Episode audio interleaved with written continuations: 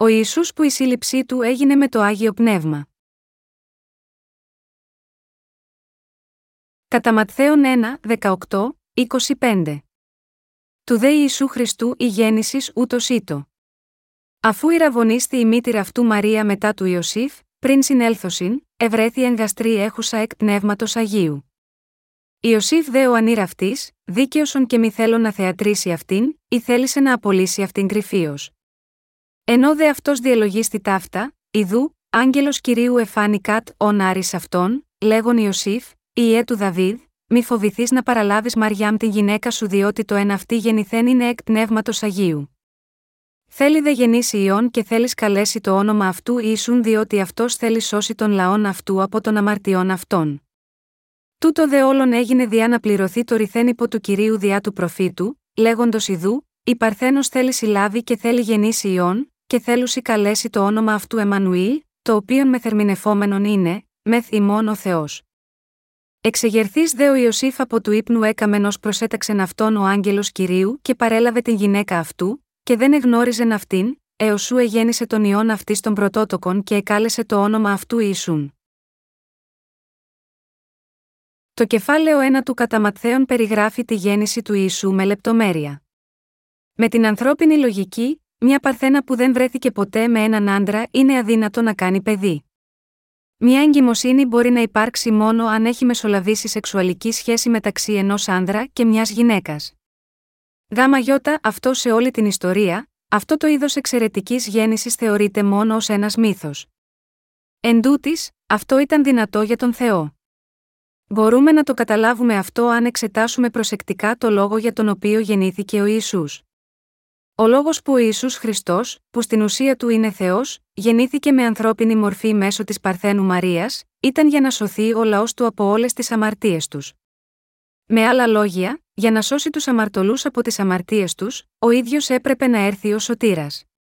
Για να σωθούν οι αμαρτωλοί, χρειαζόταν ένας αναμάρτητος για να εξηλαιώσει τις αμαρτίες μας, μία επιστολή Ιωάννη 2, 2, και αυτός ήταν ο Ισού Χριστός, ο οποίος ήταν ο ίδιος Θεός.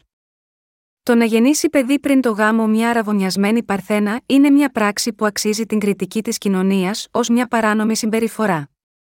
Αυτό θα μπορούσε επιπλέον να είναι μια αμαρτία που άξιζε την ποινή του θανάτου μεταξύ των Εβραίων εκείνη την εποχή. Ο νόμος του Ισραήλ διέταζε ότι καθένας που διαπράττει μοιχεία αναλυθοβολείται. Σύμφωνα με το παραπάνω γραφικό μάθημα, η Μαρία και ο Ιωσήφ είχαν αραβωνιαστεί για να παντρευτούν. Ο Ιωσήφ και η Μαρία σέβονταν και οι δύο τον Θεό. Έτσι, μέσω του θαυμάσιου περιστατικού που έζησαν, έμαθαν να ακολουθούν το σχέδιο του Θεού με πίστη που σέβεται τον Θεό. Η γραφή καταγράφει συγκεκριμένα αυτό το ιστορικό γεγονός στον Ισαΐα 7 και 14, διά τούτο ο κύριος αυτός θέλει σας δώσει σημείων ιδού, η Παρθένος θέλει συλλάβει και γεννήσει ιών, και θέλει καλεστεί το όνομα αυτού Εμμανουήλ.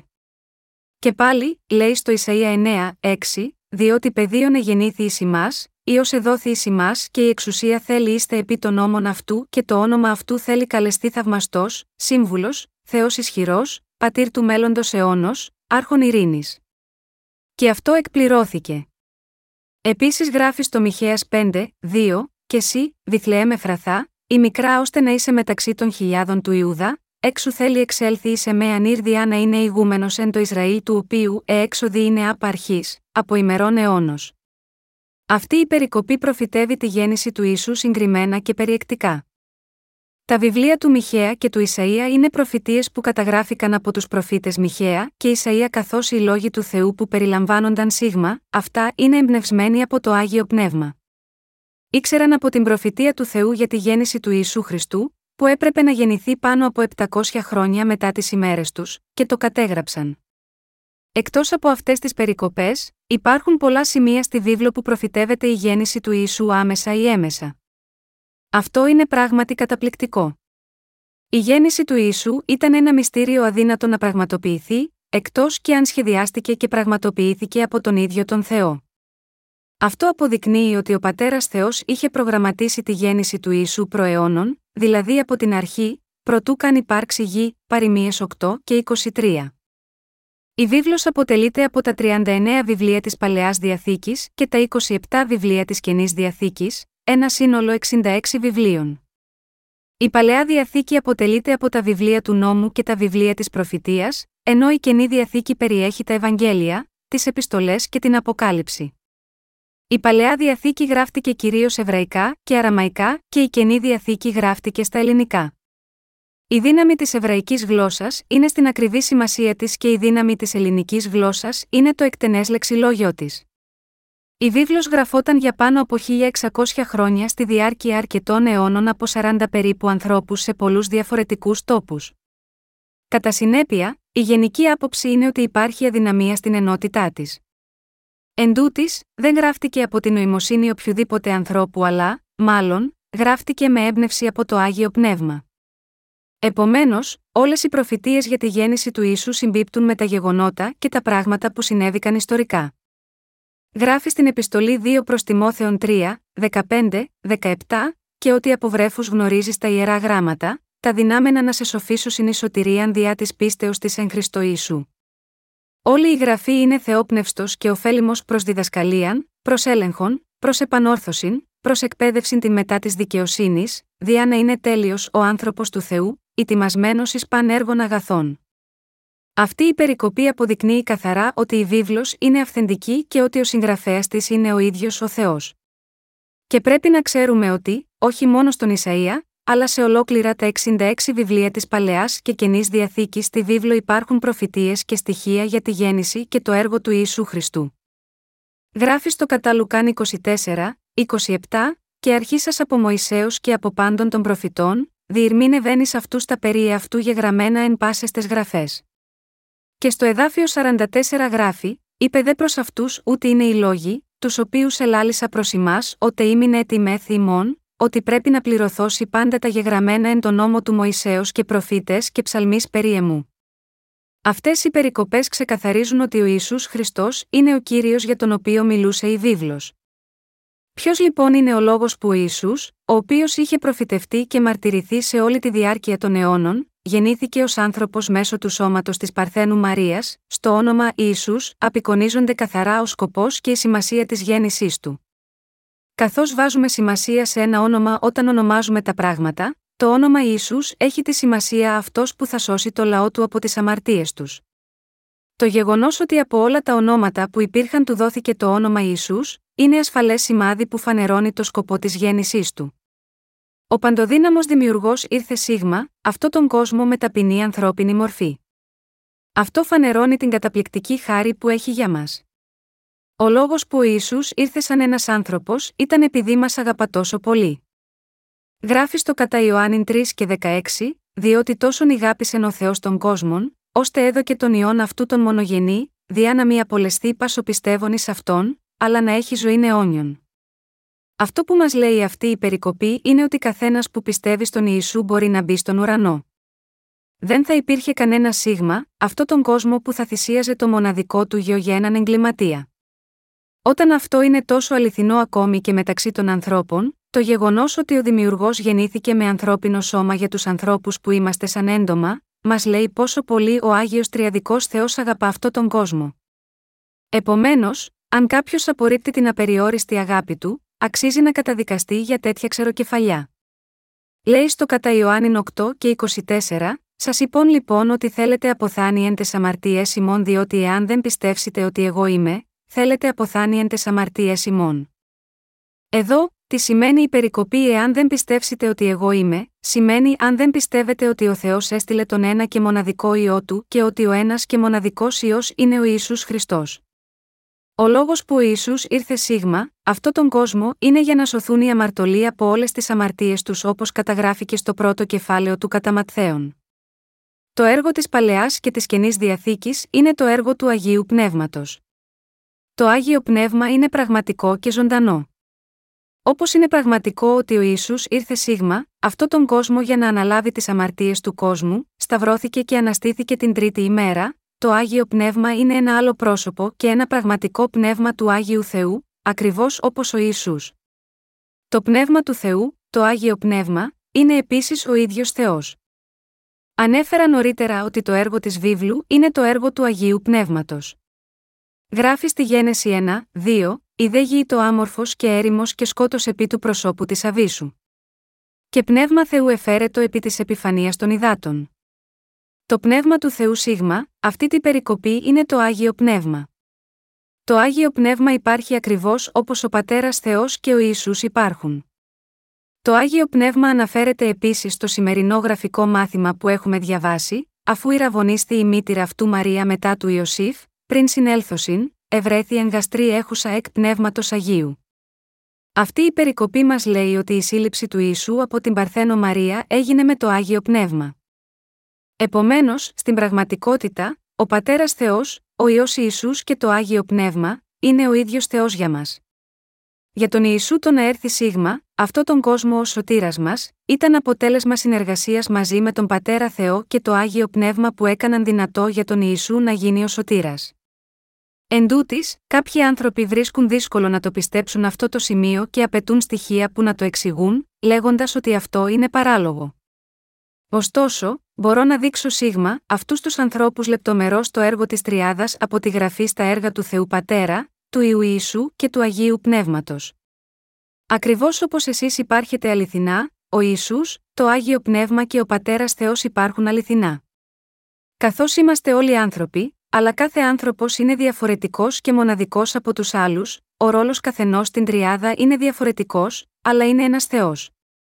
Σας λέω ότι το Άγιο Πνεύμα είναι το Θείο Πνεύμα. Το Θείο Πνεύμα, το Άγιο Πνεύμα, είναι πρόσωπο και έχει το δικό του ανεξάρτητο χαρακτήρα. Με το έργο του Τριαδικού Θεού ω σωτήρας της ανθρωπότητας, ο Ιησούς, ήρθε σίγμα αυτό τον κόσμο μέσω της Μαρίας. Επομένως, ξέρουμε ότι στο έργο της σωτηρίας, ο πατέρας, ο ιό και το άγιο πνεύμα λειτουργήσαν από κοινού. Δάμα γιώτα αυτό ο Ιησούς διέταξε τους μαθητές του, λίγο πριν αναλυφθεί στον ουρανό, πορευθέντες λοιπόν μαθητεύσατε πάντα τα έθνη, βαπτίζοντες αυτούς εις το όνομα του πατρός και του ιού και του Αγίου Πνεύματος κατά Ματθαίων 28, 19.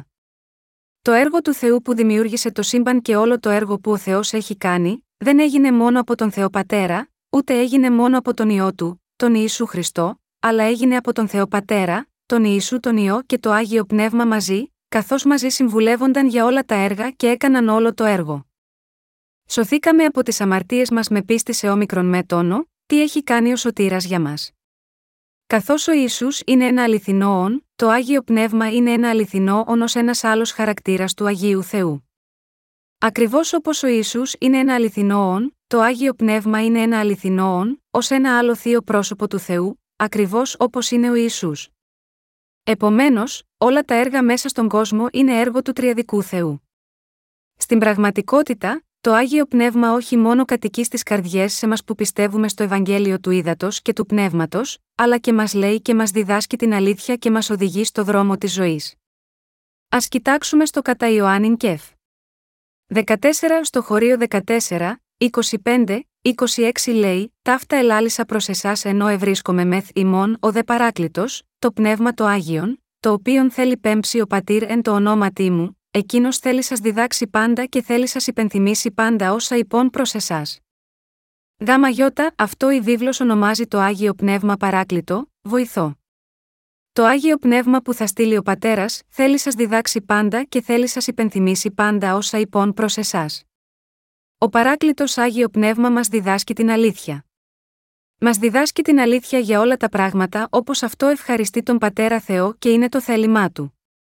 Επίσης, το Άγιο Πνεύμα είναι εκείνος που μας θυμίζει αυτά που μας έχει διδάξει ο κύριος. Γάμα γιώτα αυτό η βίβλος μας λέει ότι το χρήσμα, το οποίο ημί ελάβετε από αυτού, εν ημίν μένει, και δεν έχετε χρειά να σας διδάσκει της μία επιστολή Ιωάννη 2 και 27. Αυτό σημαίνει ότι το Άγιο Πνεύμα μας διδάσκει για τον Θεό καθώς κατοικεί στις καρδιές μας. Γάμα γιώτα, αυτό το Άγιο Πνεύμα είναι ο Παράκλητος. Η γραφή περιγράφει λεπτομερώς τον Ιησού Χριστό, καθώς επίσης και τα έργα του Αγίου Πνεύματος. Όλα τα βιβλία της Καινής Διαθήκης, όπως τα τέσσερα Ευαγγέλια, οι πράξεις, οι επιστολές του Παύλου, οι επιστολές των Ιάκωβου, Πέτρου και Ιωάννη, ακόμη και η Αποκάλυψη είναι διδασκαλίες του Ιησού. Στην εποχή των τεσσάρων Ευαγγελίων, δίδαξε ο ίδιος ο κύριος μας. Όταν η εποχή των Ευαγγελίων τελείωσε, ο Ισού αναλήφθηκε στον ουρανό. Υποσχέθηκε ότι θα έστελνε το Άγιο Πνεύμα την ημέρα της Πεντηκοστής και από τότε είναι η περίοδος του Αγίου Πνεύματος. Αυτή είναι η περίοδος του Αγίου Πνεύματος. Αυτή η εποχή που ζούμε εσείς και εγώ είναι η περίοδος στην οποία εργάζεται το Άγιο Πνεύμα. Αυτή η εποχή που ζούμε εσείς και εγώ είναι η περίοδος του Αγίου Πνεύματος και το Άγιο Πνεύμα κατοικεί μέσα μας και μας κάνει να διαδώσουμε το Ευαγγέλιο. Και αυτό μας βοηθά να καταλάβουμε την αλήθεια, ελέγχει τις αμαρτίες μας, μας οδηγεί να ακολουθήσουμε το θέλημα του Θεού και προμηθεύει ότι μας λείπει. Επίσης μας βοηθά να αναγνωρίσουμε όμικρον με τόνο, τι είναι λάθος και μας θυμίζει το λόγο. Το Ευαγγέλιο του Ήδατος και του Πνεύματος είναι το Ευαγγέλιο του Αγίου Πνεύματος. Αυτό σημαίνει ότι το Άγιο Πνεύμα εργάζεται με το Ευαγγέλιο του Ήδατος και του Πνεύματος.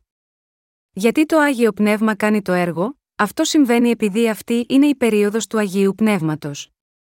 Ο Ισού Χριστός γεννήθηκε σίγμα, αυτό τον κόσμο και ανέλαβε τις αμαρτίες μας με το βάπτισμά του, υπέμεινε την κρίση, αναλήφθηκε στον ουρανό και θα επιστρέψει κάποια μέρα. Μέχρι την επιστροφή του Ιησού, το Άγιο Πνεύμα εργάζεται μαζί με τον γραπτό λόγο.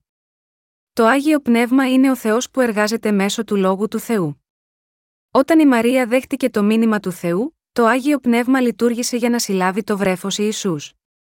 Το Άγιο Πνεύμα έδωσε τη δυνατότητα που έκανε δυνατό να γεννηθεί το βρέφος Ιησούς επειδή η Μαρία που άκουσε τους λόγους του Θεού δέχτηκε το μήνυμα του Θεού λέγοντας: Ιδού, η δούλη του κυρίου γέννητο είσαι με κατά των λόγων σου. Μη αυτή την έννοια, το Άγιο Πνεύμα εργάζεται εκείνο που είχε προφητευτεί.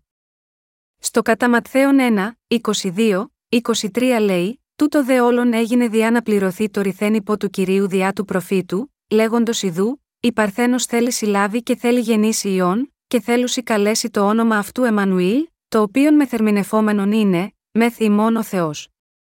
Πρέπει να ξέρουμε ότι το Άγιο Πνεύμα εργάζεται για όσους πιστεύουν στο γραπτό λόγο του Θεού.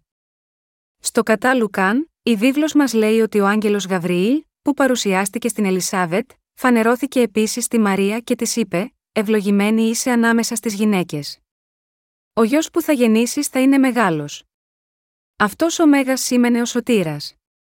Τότε η Μαρία φοβήθηκε και ρώτησε, Πώς μπορεί να γίνει αυτό αφού δεν γνωρίζω άντρα, ο Γαβριήλ της είπε ότι η συγγενή σου η Ελισάβετ έχει συλλάβει επίσης έναν γιο στα γυρατιά της και αυτός τώρα είναι ο έκτος μήνας της, εκείνης που την είπαν στήρα. Τότε η Μαρία δέχτηκε τους λόγους του Θεού που της μετέφερε ο άγγελος και είπε: Ιδού, η δούλη του κυρίου γέννητο είσαι με κατά των λόγων σου. Και ο άγγελος αναχώρησε από αυτήν, και έπειτα ο Ιησούς γεννήθηκε από αυτήν. Αυτό είναι ένα καλό παράδειγμα για το πώς εργάζεται το Άγιο Πνεύμα. Σίγμα, αυτή την εποχή, το Άγιο Πνεύμα είναι ακόμα στον κόσμο και εργάζεται μέσα στις καρδιές μας.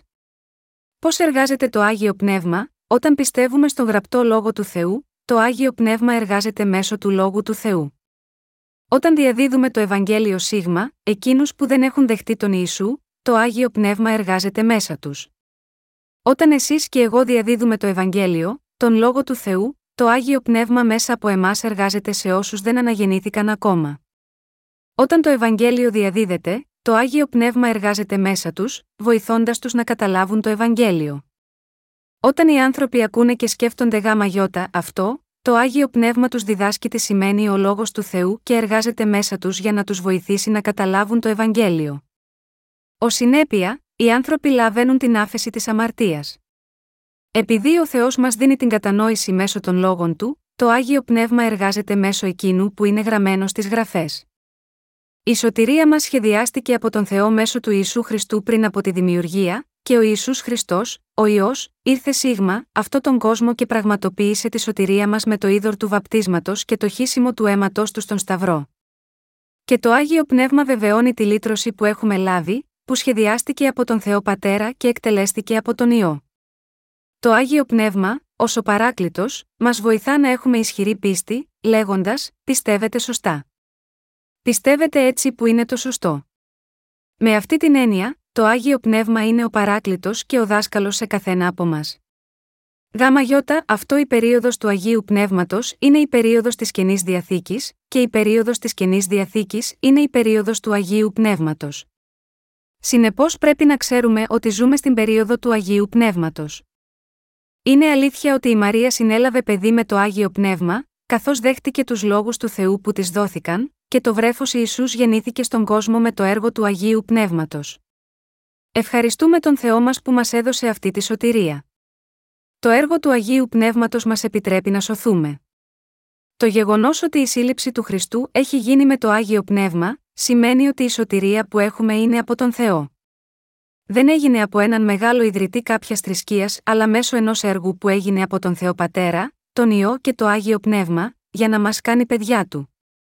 Έτσι σωθήκαμε από τις αμαρτίες μας και λάβαμε την άφεση της αμαρτίας. Γάμα γιώτα, αυτό το γεγονός ότι σωθήκαμε είναι έργο του Αγίου Πνεύματος. Και γάμα γιώτα, αυτό είμαστε ευγνώμονες. Γενικώς ξέρουμε αρκετά καλά τον Ιησού, αλλά δεν ξέρουμε πολλά για το Άγιο Πνεύμα. Εν τούτης, στην πραγματικότητα, αυτό που κατοικεί μέσα μας είναι το Άγιο Πνεύμα. Καθώς λέγεται, ο Ισού είναι μέσα στο Άγιο Πνεύμα και το Άγιο Πνεύμα μέσα στον Ιησού Χριστό, ο Υιός μέσα στον Πατέρα και ο Πατέρας μέσα στον Υιό, ήταν ο Ιησούς που καθάρισε τις αμαρτίες μας πριν αναλυφθεί στον ουρανό, και τώρα είναι το Άγιο Πνεύμα που ζει μέσα μας με την πίστη μας. Ο Ιησούς Χριστός, στην πραγματικότητα, ήρθε σίγμα, αυτό τον κόσμο, καθάρισε όλες τις δικές σας και τις δικές μου αμαρτίες, και αναλήφθηκε, και τώρα η πίστη που πιστεύει στον Ιησού Χριστό και το λόγο του Θεού, και το Άγιο Πνεύμα κατοικεί μέσα στις καρδιές σας. Εσείς και εγώ είμαστε κάτω από τον έλεγχο του Αγίου Πνεύματος. Γάμα γιώτα, αυτό πρέπει να ξέρουμε πολύ καλά το Άγιο Πνεύμα. Αν εσείς και εγώ δυσαρεστούμε το Άγιο Πνεύμα που ζει μέσα μας, δυσαρεστούμε τον Θεό. Όταν ευχαριστούμε το Άγιο Πνεύμα που ζει μέσα σίγμα, εσάς και εμένα καθώς ακολουθούμε τις οδηγίες του, όχι μόνο είμαστε χαρούμενοι αλλά και ο Θεός επίσης είναι ευχαριστημένος. Επομένως, όπως η πίστη μας που πιστεύει στον Ιησού Χριστό πρέπει να είναι αμετάβλητη στις καρδιές μας, επίσης πρέπει να γνωρίζετε το Άγιο Πνεύμα που ζει μέσα σας. Όταν γνωρίζουμε το Άγιο Πνεύμα, μπορούμε να έχουμε μια κατάλληλη σχέση με τον Θεό. Και μόνο όταν γνωρίζουμε το Άγιο Πνεύμα εργάζεται μέσα μας και μεσητεύει στον Θεό για λογαριασμό μας, μας βοηθά να καταλάβουμε το θέλημα του Θεού και μας οδηγεί σε δρόμους δικαιοσύνης. Αν όμως δυσαρεστούμε το Άγιο Πνεύμα, τότε το Άγιο Πνεύμα θα είναι δυσαρεστημένο και θα πει: Κάνετε λοιπόν οτιδήποτε θέλετε, φροντίστε μόνοι σας, τότε θα αισθανόμαστε σαν να εγκαταληφθήκαμε από τον Θεό και θα είμαστε πιεσμένοι και συγκεχημένοι, και θα αισθανόμαστε χωρισμένοι 9.000 μίλια μακριά από τον Θεό. Γάμα γιώτα αυτό, πρέπει να γνωρίζουμε καλά το Άγιο Πνεύμα που ζει μέσα μας. Με το έργο του Αγίου Πνεύματος μέσα σίγμα, εσάς και εμένα, ο Ιησούς μας έχει σώσει και το Άγιο Πνεύμα εργάζεται ακόμα μέσα μας για να μας οδηγήσει στο δρόμο μας. Το καταλαβαίνετε αυτό, ναι, ο λόγος που καταλαβαίνετε ότι αυτό συμβαίνει, είναι επειδή έχετε λάβει την άφεση της αμαρτίας και τώρα το Άγιο Πνεύμα κατοικεί μέσα σας. Όσοι δεν έχουν σωθεί και έτσι δεν έχουν το Άγιο Πνεύμα στις καρδιές τους, δεν μπορούν να καταλάβουν το Λόγο του Θεού και λένε ότι ο Λόγος είναι παράλογος. Δεν υπάρχει τίποτα λογικότερο από τη βίβλο που γράφτηκε με έμπνευση από το Άγιο Πνεύμα. Η εισαγωγή, το σώμα και το συμπέρασμα είναι σαφή και προφανή στη βίβλο. Εν τούτης, όσοι δεν αναγεννήθηκαν ακόμα δεν μπορούν να δουν καθόλου την αυθεντικότητα της βίβλου.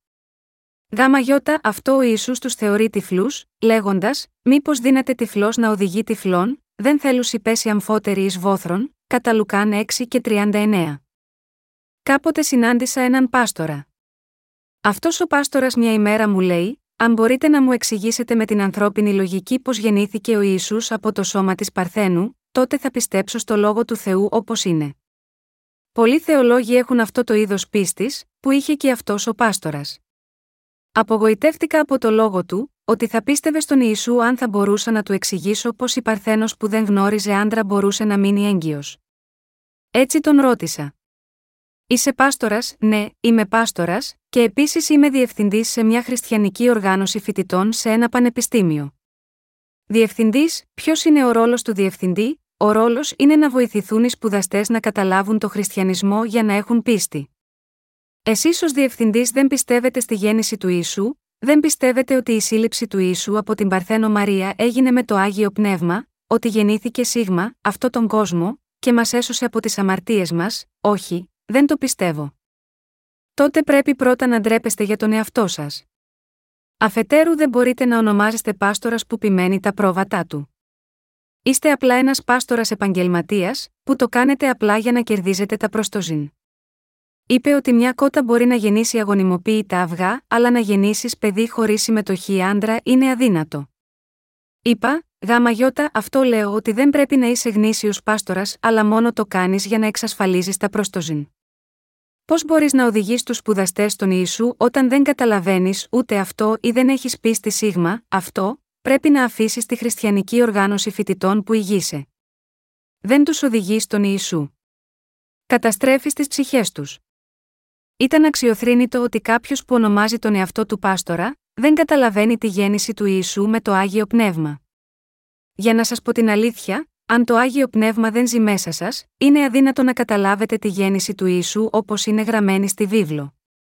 Πώς καταλαβαίνετε τη γέννηση του Ιησού, αυτές τις μέρες υπάρχει αυτό που ονομάζεται τεχνητή γονιμοποίηση, εντούτη, ακόμη και αυτό απαιτεί ένα σπέρμα και ένα οάριο για τη σύλληψη.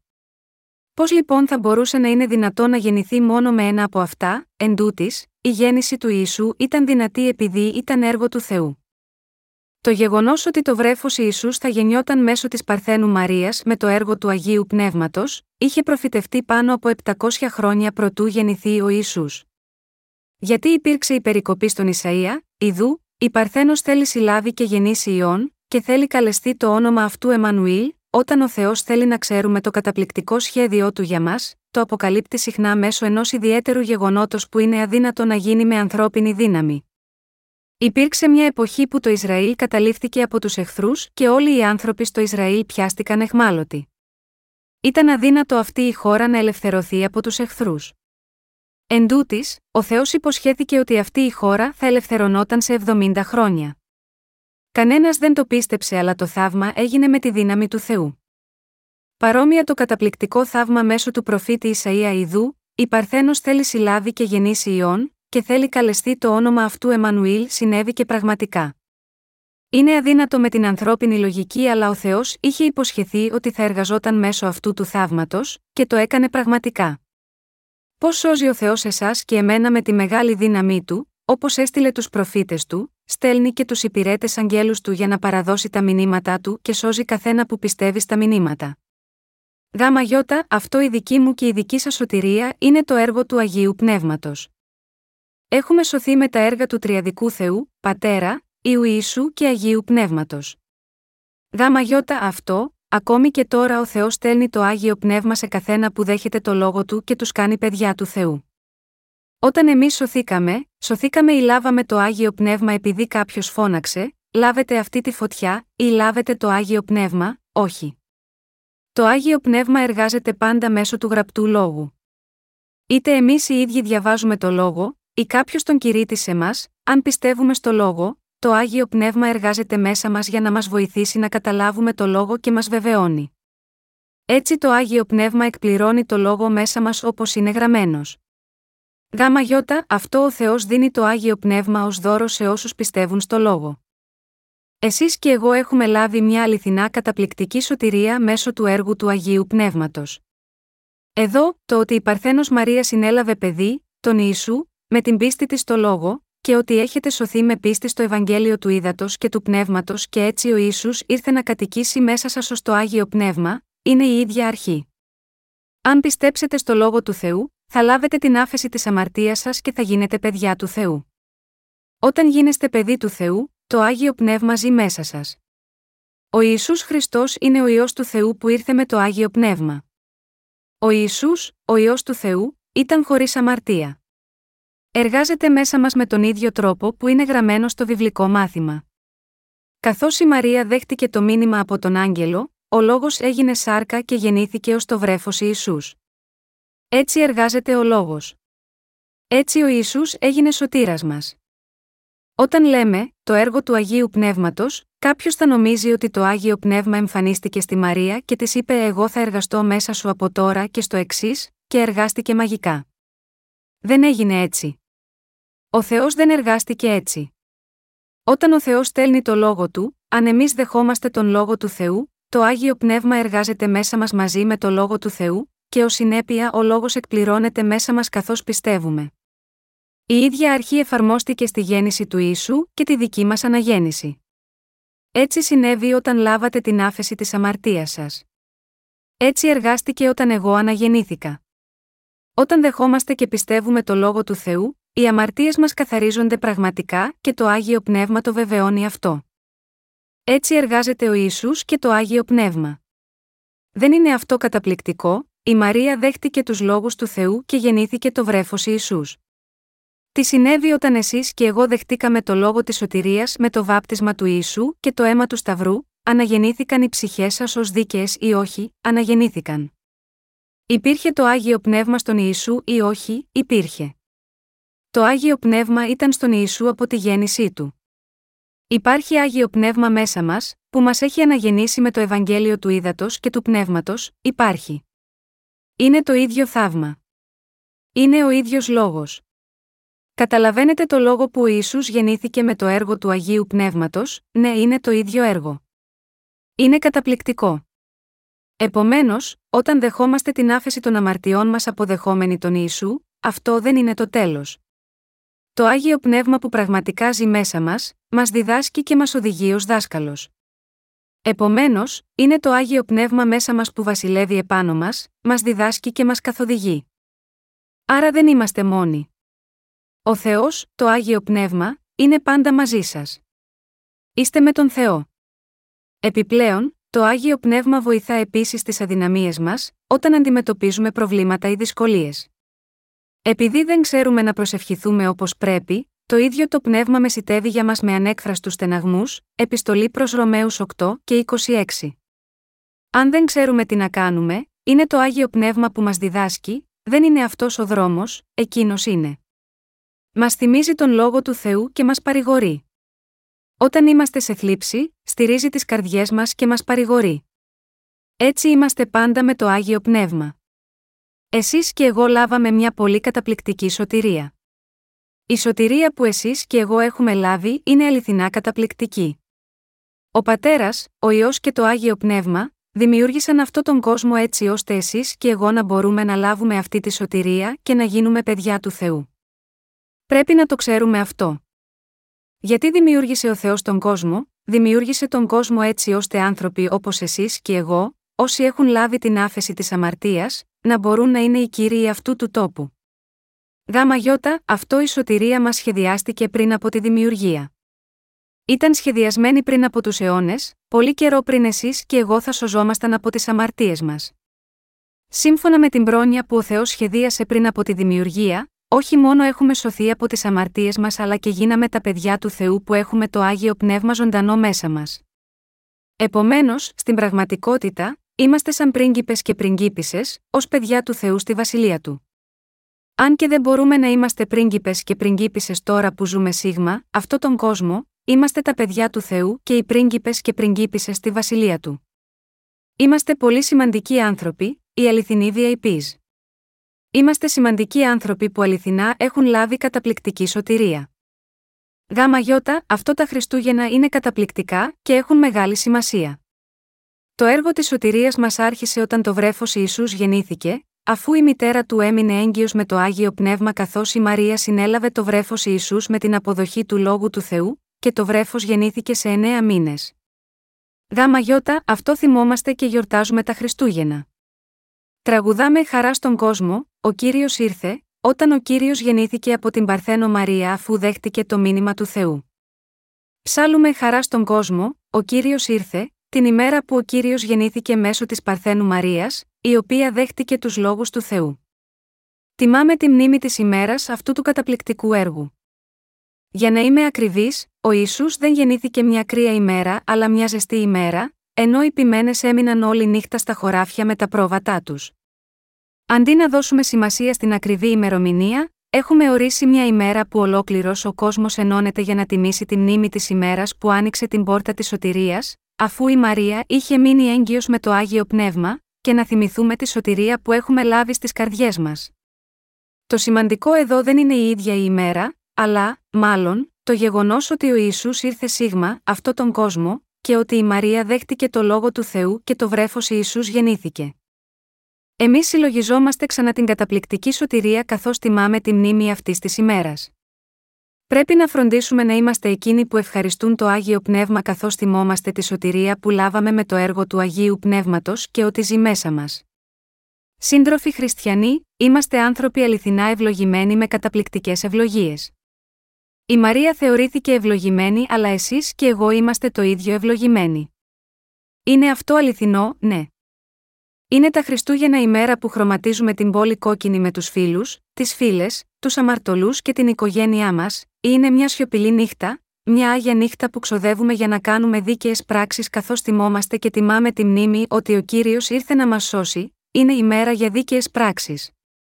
Σας το λέω εκ των προτέρων.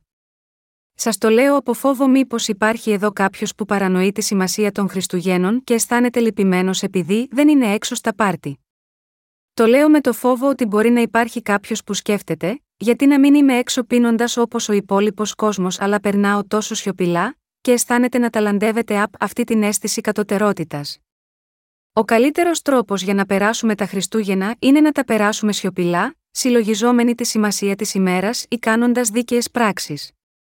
Δεν θα μπορούσαν να υπάρξουν πιο αξιομνημόνευτα Χριστούγεννα αν αυτά τα Χριστούγεννα γνωστοποιούσαμε το Ευαγγέλιο και, κατά συνέπεια, κάποιος λάβαινε την άφεση της αμαρτίας. Ακριβώς όπως το βρέφος Ιησούς γεννήθηκε όταν η Μαρία δέχτηκε το λόγο του Θεού, ένας αμαρτωλός μπορεί να γίνει δίκαιος άνθρωπος και να αναγεννηθεί σαν ένας μικρός Ιησούς Σίγμα, αυτό τον κόσμο, αποδεχόμενος το λόγο του Ευαγγελίου που έχουμε κηρύξει. Θα μπορούσε να υπάρξει ομορφότερη σημασία για τα Χριστούγεννα από αυτή, ελπίζω ότι έχετε αυτό το είδος δίκαιων Χριστουγέννων και, αν είναι εντελώς δυνατό, σημαντικά Χριστούγεννα. Σας οθώ επίσης να κοιτάξετε γύρω σας για να δείτε αν υπάρχει κάποιος σε θλίψη ή πόνο κατά τη διάρκεια αυτών των Χριστουγέννων. Τα Χριστούγεννα είναι γιορτές που γιορτάζει ολόκληρος ο κόσμος. Εν τούτης, πρέπει να θυμηθούμε και να πιστέψουμε ότι θα μπορούσαν να είναι πολύ θλιβερές γιορτές για μερικούς ανθρώπους έτσι ώστε να μπορείτε να κάνετε αυτά τα Χριστούγεννα, Χριστούγεννα που ωφελούν άλλους. Τα Χριστούγεννα είναι μια χαρούμενη και ευτυχής ημέρα. Όσον αφορά εμένα, ελπίζω ότι η δημοσίευση των βιβλίων μας με το Ευαγγέλιο να γίνει γρήγορα έτσι ώστε να μπορώ να τα διαδώσω μέσα στα Χριστούγεννα. Ακούω ότι το πρώτο βιβλίο μου πρόκειται να σταλεί αύριο στην Αμερική και εύχομαι αυτό το βιβλίο να μπορούσε να διατεθεί σύντομα από το Amazon.com, έτσι ώστε περισσότεροι άνθρωποι να μπορούν να το διαβάσουν το προσεχές έτος. Καθώς υπάρχουν βιβλία που δημοσιεύονται στα Κινέζικα, ελπίζω ότι η δημοσίευση θα γίνει σύντομα έτσι ώστε να μπορούν να διανεμηθούν στο Hong Kong και την Κίνα το προσεχές έτος. Όπως η Μαρία συνέλαβε το βρέφος Ιησού αποδεχόμενη τους λόγους του Θεού, Επιθυμώ οι Κινέζοι να μπορούν να δεχτούν τον Ιησού και να λάβουν την άφεση της αμαρτίας επίσης. Δεν είναι αυτό και δική σας ελπίδα επίσης, ναι, ελπίζω να έχετε πολύ σημαντικά και άνετα Χριστούγεννα, αν είναι δυνατό μαζί με άλλους δίκαιους ανθρώπους. Εμείς δοξάζουμε τον Θεό για τη σωτηρία μας και την προστασία του για μας. Βλέπουμε πολλά ατυχήματα κατά τη διάρκεια της εποχής των Χριστουγέννων και δοξάζουμε τον Θεό για την προστασία μας από τέτοια ατυχήματα. Υπάρχουν πολλά τροχαία ατυχήματα από την οδήγηση ύστερα από κατανάλωση ποτών καθώς επίσης και εγκλήματα από νεαρούς ανθρώπους για χρήματα, για να καλύψουν τον προπολογισμό τους για απολαύσεις. Πρέπει να είμαστε προσεκτικοί κατά τη διάρκεια των διακοπών των Χριστουγέννων. Ελπίζω ότι προσεύχεστε συνεχώς για την προστασία του, για τη διάδοση του Ευαγγελίου, για τη βασιλεία του, για την ασφάλεια σας, για την ασφάλεια της Εκκλησίας του και για την ασφάλεια των υπηρετών του Θεού και των συντρόφων χριστιανών, και για τη σωτηρία πολλών ψυχών.